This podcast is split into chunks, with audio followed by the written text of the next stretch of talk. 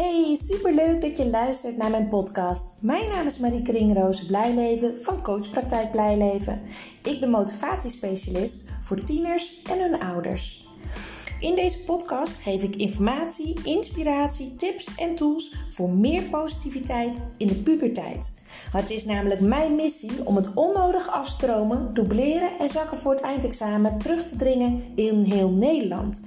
Ik weet inmiddels uit ervaring dat als het contact tussen ouder en tiener positief is, dat dat direct effect heeft op het welbevinden en de schoolresultaten van een tiener. Een motivatieprobleem is namelijk een gevolg, geen oorzaak. Enjoy!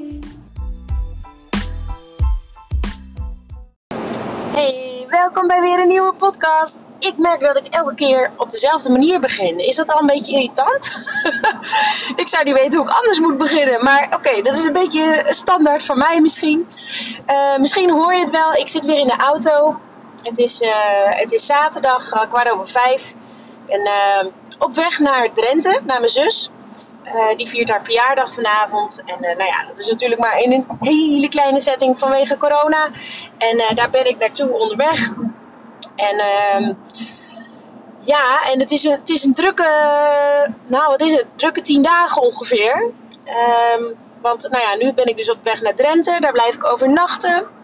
Morgenochtend ga ik gewoon weer terug naar huis. Zodat ik nog, ook nog even thuis bij, de, bij mijn man en mijn kinderen kan zijn. Want dan heb ik maandagochtend heb ik nog een aantal gesprekken met tieners. En eind van de dag, vanaf uh, drie uur, heb ik een presentatie voor de uh, directeuren van de Dunamare scholen. Dus dat zijn volgens mij ongeveer 20 uh, scholen, dus 20 di directieleden.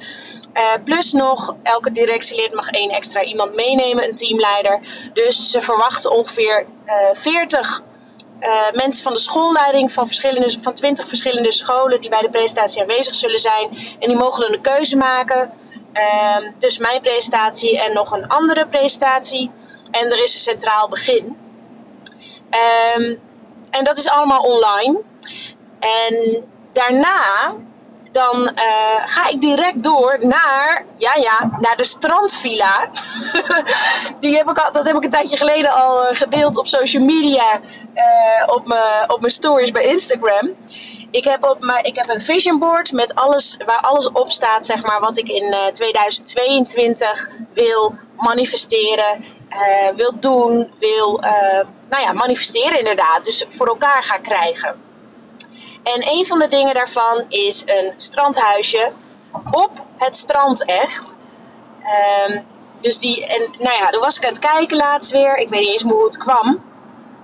En toen zag ik uh, bij Roompot zag ik, uh, een aanbieding. Of, ja, een aanbieding was het volgens mij. Of in ieder geval dat de prijs nu in januari het laagst is eigenlijk van het hele jaar. Want ik heb al heel vaak gekeken. En met mooi weer betaal je zo 1200 euro voor een weekendje in uh, in dit strandhuis. Nou, dat ga ik never nooit betalen. Dat, dat vind ik het niet waard. Uh, maar nu was het echt super, super, super, super laag uh, geprijsd. Dus ik dacht, oké. Dus ik met een gekke bek tegen mijn man, zal ik? Hij zei, ja, dit wil je al zo lang. Doe het nou maar gewoon. Dus ik heb een midweekje geboekt in een strandvilla van vier tot zes personen in mijn uppie. Want dan ga ik me full focussen op het magazine wat ik aan het maken ben. Positiviteit in de puberteit. Wat in augustus, op de, uh, augustus, september op de deurmat van de scholen moet liggen. Of dat is, dat is mijn streven. Dat gaat ook gewoon gebeuren trouwens. En ik wil, moet allemaal interviews nog uitwerken. En daar ga ik de komende vijf dagen, of komende vijf, de, de uh, midweek zeg maar, dus maandag tot en met vrijdag, die dagen ga ik daar helemaal aan, uh, ja, aan werken met volle focus. En even me-time en op het strand. En het is echt een prachtig uitzicht natuurlijk, want je kijkt over de zee uit als je uit het raam kijkt. Um, en dan kom ik op vrijdag, uh, eind van de dag, kom ik weer terug. En dan heb ik zaterdag en zondag twee hele opleidingsdagen voor de opleiding tot familieopsteller. En dat is ook iets wat ik al heel lang wil. En waar ik ook gewoon nu in één keer knoop door heb gehakt. Vorige week volgens mij was het. En waar ik me voor in heb geschreven. Dus ik ben allemaal keuzes aan het maken waar ik me super, super, super goed bij voel. En uh, ook een ontzettend lieve man heb natuurlijk dit het allemaal steunt en mogelijk maakt. Want uh, nou ja, hij heeft natuurlijk wel een volle week lang uh, de jongens in zijn eentje. En tuurlijk weet ik, uh, dit is allemaal maar. Weet je, er zijn genoeg alleenstaande ouders die altijd alleen zijn met hun kind of kinderen. maar voor ons is dit natuurlijk niet structureel en dan is het best wel eventjes schakelen. Maar er werden al de hele week grapjes gemaakt over dat het een, een mannenweek wordt. En nou ja, dus ze zitten met z'n drie altijd grapjes te maken. Dat ze mij niet gaan missen. Nou, ik geloof er helemaal niks van. maar, uh, dat was even een inleidend verhaaltje. Waar ik deze podcast over op wil nemen. Ik was net een, uh, ja, luisterboek aan het luisteren van Tony Robbins. En hij vertelt over hoe je ja, successen kan bereiken. Hoe je je doelen kan bereiken. Dus hoe je zorgt voor een goede motivatie daarvoor. En hij noemde uh, meerdere dingen die interessant zijn, maar deze vond ik heel erg mooi. Hij zei: Er zijn een aantal stappen die je, die je eh, moet doorlopen om in ieder geval je doelen te bereiken. Uh, of, vooruitgang te boeken, zeg maar. Succesvol te worden in wat voor jou succesvol is. Hè? Dat hoeft helemaal niet te zijn dat je veel geld verdient of een groot huis hebt, weet ik veel wat. Dat kan ook zijn dat je je diploma wil halen, bijvoorbeeld, hè, als tiener zijnde. Of dat je wil dat de band met je tiener um, ja, soepeler gaat verlopen, liefdevoller wordt, dat er betere communicatie is, whatever. Wat voor jou succesvol is. Hij zegt, allereerst moet je weten welke richting je op wil. Dus je moet wel helder hebben wat jij anders wil. En dit geldt voor de tieners, dit geldt voor jou als ouder, dit geldt voor je als docent. Het maakt niet uit, het geldt voor iedereen eigenlijk. Wat wil jij? Want we weten altijd heel erg goed wat we anders willen. Waar we van balen. Uh, wat we niet goed vinden gaan. Maar heb je dan ook helder wat je wel wil? Dus stel als voorbeeld dat de relatie met je tiener nu niet goed gaat. Vertel eens aan jezelf, of schrijf eens op papier hoe het eruit ziet als het is zoals jij wil dat het is. Zo concreet mogelijk, want hoe preciezer je het opschrijft, hoe duidelijker het is wat er moet gebeuren. En wat je precies wil. En wat wil je daarbij voelen? Zie het voor je. Gedraag je eens alsof het al zover is. Wat doe je dan? Wat zeg je dan? Wat voel je dan? Hoe loop je dan? Hoe praat je tegen andere mensen over je tiener? Als jij je namelijk al gedraagt alsof die situatie al zo is, verandert er al heel veel. Want je gaat je van binnen al heel anders voelen. De volgende stap is: welk kleine stapje kan jij nu al nemen om richting je doel te gaan? En het hoeft niet iets groots te zijn. Want je kan wel een doel op papier schrijven, maar daarmee komt het natuurlijk nog niet. Er moeten wel acties komen. Dus welke acties ga jij, welke eerste actie kan jij vandaag al doen om richting dat doel te komen? Bedenk dat eens. En dat kan iets heel simpels zijn. Dat kan een telefoontje zijn. Dat kan zijn dat je een appje stuurt naar je tiener. Dat kan zijn dat je iets uh, koopt bij de winkel wat je tiener lekker vindt. Of uh, nou, weet ik veel wat. Dus één stapje in de richting van je doel. De derde stap is: kijk wat werkt en wat niet werkt. Als iets niet werkt, moet je niet ermee door blijven gaan, ook al is het een onderdeel van jouw plan, wat je van tevoren had bedacht. Als je merkt dat het geen zoden aan de dijk zet, dan moet je ermee stoppen dan moet je dus een andere keuze gaan maken met wat je wilt doen. Wat je wilt bereiken. Of eh, wat je wilt bereiken blijft zelf natuurlijk, maar wat jij kan doen om datgene te bereiken. Dus welk kleine stapje ga je nu proberen? En als iets um, goed werkt, logisch, dan kan je daar door, mee door blijven gaan.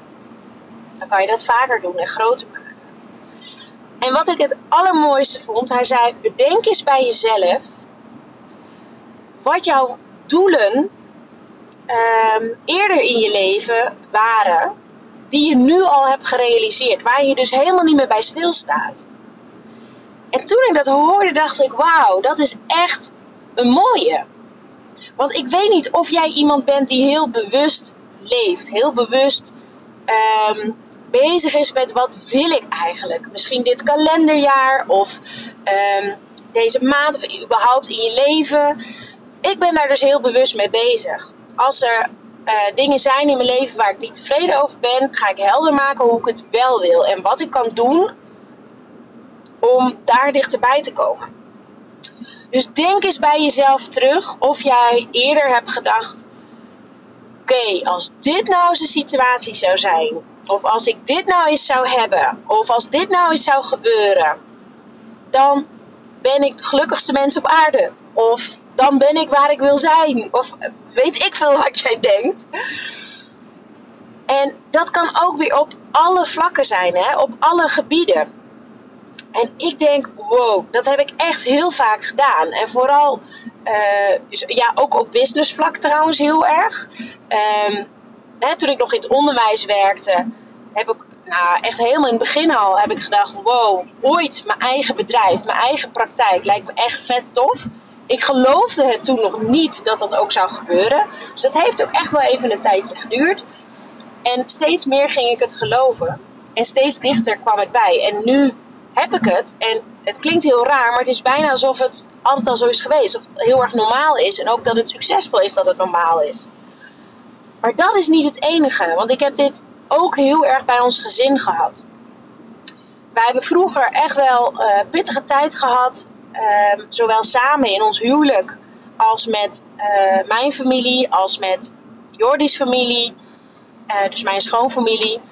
maar ook met onze oudste zoon. De jongste was er toen nog niet, geloof ik. Ja, ook op de duur. Toen hij er wel was, trouwens ook nog wel. Dat heeft nog best wel een tijd geduurd.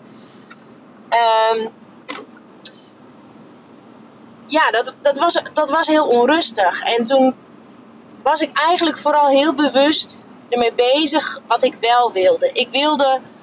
Ik wist ook wat ik niet wilde, want dat weten we vaak eerder. Hè? Ik wilde niet dat het zou leiden tot een scheiding. En ik wilde niet dat het zo onrustig was. Ik wilde dat mijn kinderen in een rustig, stabiel huwelijk zouden opgroeien. En een warm nest hadden. En um, ja, dat we veel meer rust en ja, rust, ja, rust en warmte en ontspanning in ons leven hadden. En ook in dat van de kinderen. En dat is allemaal gebeurd. Dat is allemaal gebeurd.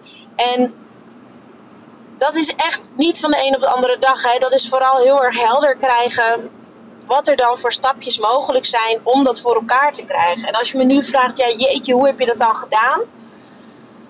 Ik moet heel eerlijk zeggen, ik weet echt niet meer alle stappen die we hebben gemaakt. Maar uh, in ons huwelijk hebben we, daar hebben we echt wel uh, heel veel tijd, energie en moeite in gestopt. We hebben ook relatietherapie gehad.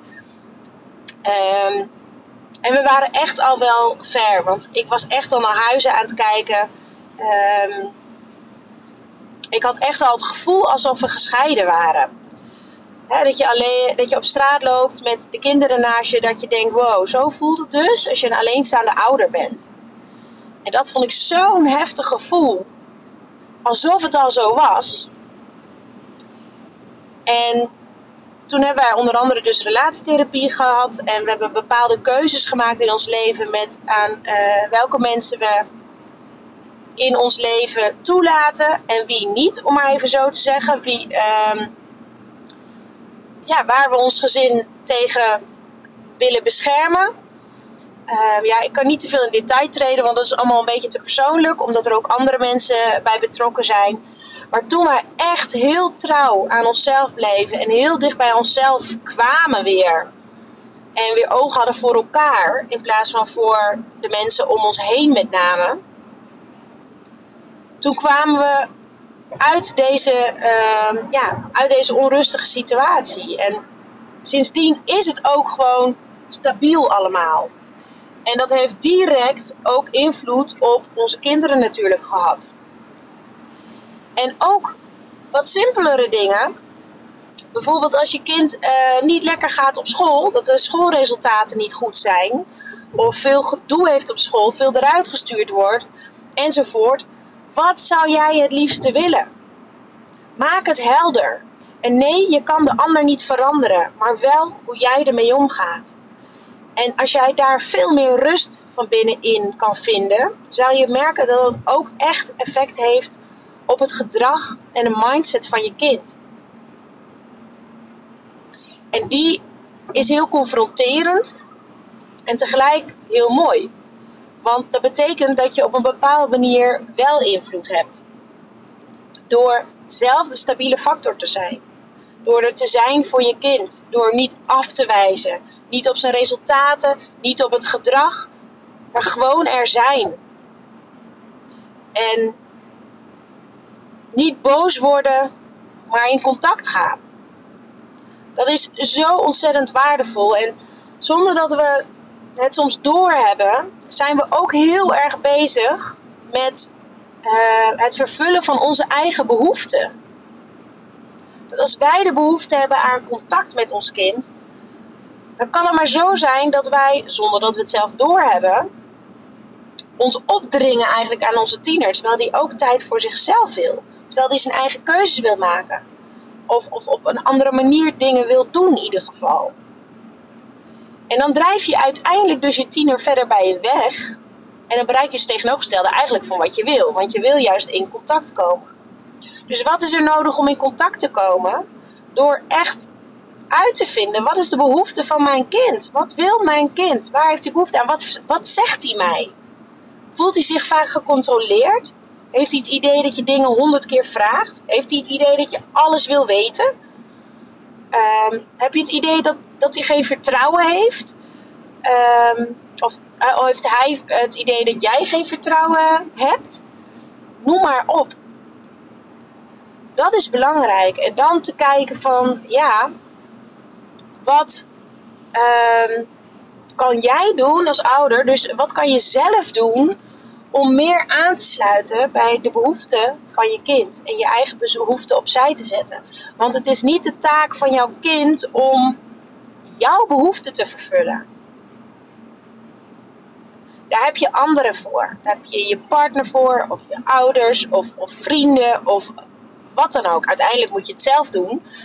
Maar je kind is daar niet voor verantwoordelijk. Als jij namelijk je kind jouw behoeften laat vervullen, dan um, komt de kind in de ouderrol en jij als ouder komt in de kindrol. Oftewel, jouw kind moet dan voor jou gaan zorgen. En dat is, uh, dan, dan staat hij niet meer op de juiste plek. Dat is niet, dat is niet de bedoeling. Um, dus dat. In ieder geval, samenvattend. Wat ik heel erg mooi vond, is dat je eens mag nagaan bij jezelf. Wat waren eerder in je leven doelen die je wilde behalen? Of dingen die je wilde uh, kopen of, of mogelijk maken of uh, noem maar op. Waarvan je nu niet eens meer erbij stilstaat dat dat zo is. En dat je dus eigenlijk het alweer aanneemt alsof het de normaalste zaak van de wereld is. Want dat is je dus gelukt. En wat heb je toen gedaan om het, om het voor elkaar te krijgen? Om um, ja, om het voor elkaar te krijgen. Welke stappen heb je genomen? Welke acties heb je gedaan? Want alleen een doel bedenken is niet genoeg. Soms moet je ook gewoon knopen doorhangen, hakken. En moet je soms ook um, bewust iets rigoureuzere keuzes maken. En soms kan het ook gewoon in hele kleine dingen. Oké, ik stop ermee ik uh, spreek jullie uh, woensdag weer. En die podcast die ik voor woensdag opneem, die is denk ik vanuit de, uh, de villa op het strand. dus hou mijn socials in de gaten als je benieuwd bent hoe het komende week is om daar te zijn. Ik ga zeker foto's maken. Ik neem ons fototoestel mee. En ik heb natuurlijk mijn telefoon bij me om foto's te maken. En nou, ik ben zelf ook wel heel benieuwd. Oké, tot de volgende keer. Doei doei. Thank you.